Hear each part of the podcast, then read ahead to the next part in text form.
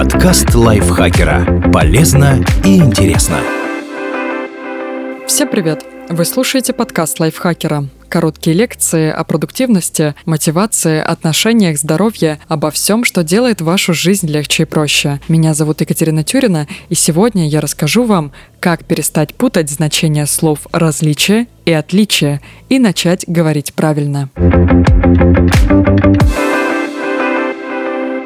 учитывать оттенки смысла. Если мы посмотрим в словарях определение этих существительных, то очевидного ответа, в чем разница смыслов, мы не получим. Различие – это разница, не сходство между кем или чем-либо. Отличие – это признак, создающий разницу, различие между кем или чем-либо. Но если в языке есть два очень похожих и при этом разных слова, то это явно не просто так. Копнем глубже и посмотрим определение глаголов. Различаться – иметь различия, несходство в чем-либо. Отличаться – обладать признаками, создающими различия между данным лицом или предметом и другими.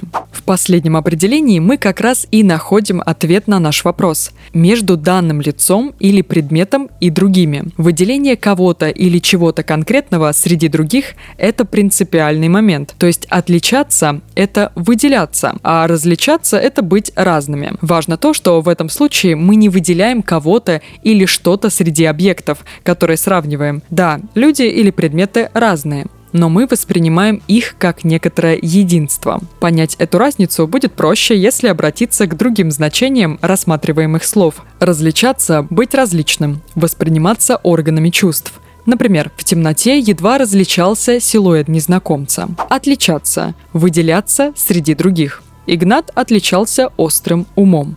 В первом случае нам важен факт идентификации кого-то или чего-то, а во втором его непохожесть на окружение. У слова «отличие» есть одно показательное значение. Так называют заслугу в какой-либо области и почетный знак или грамоту, которые дают за такие заслуги. Ивана Петровича наградили за боевые отличия. Прояснить оттенки смыслов поможет еще один пример. Знаки различия на форменной одежде нужны для обозначения звания, рода службы или ведомства единства, то есть для классификации внутри единства. А знаки отличия – это ордена и медали. С их помощью конкретных людей выделяют из общего единства обращать внимание на название лиц или предметов. Говоря о различиях, как подлежащее, мы используем общее название для сравниваемых лиц и предметов или однородные члены. Например, Люди различаются финансовыми возможностями. Петя и Костя различаются своими финансовыми возможностями. Если речь идет об отличиях, в качестве подлежащего мы используем название кого-то или чего-то, кто или что является центром нашего внимания. А тот или то, с кем и чем мы сравниваем,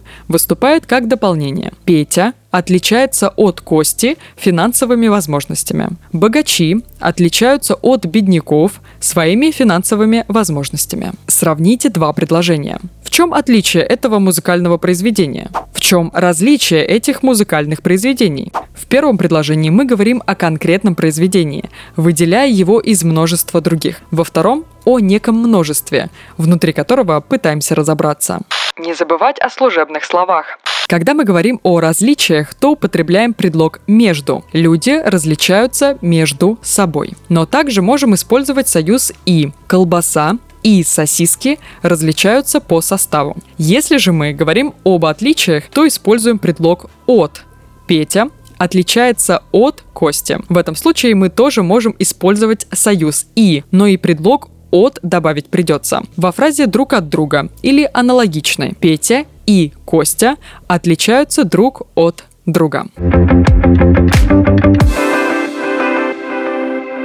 Спасибо Маргарите Воронцовой за этот текст и спасибо вам, что прослушали этот выпуск. Подписывайтесь на подкаст Лайфхакера на всех платформах, ставьте ему лайки и звездочки. Еще у нас есть подкаст «Теперь понятно», где мы развеиваем мифы и стереотипы. Подписывайтесь и на него тоже. Заходите к нам в чат в Телеграм, он так и называется – подкасты Лайфхакера. На этом я с вами прощаюсь. Пока-пока.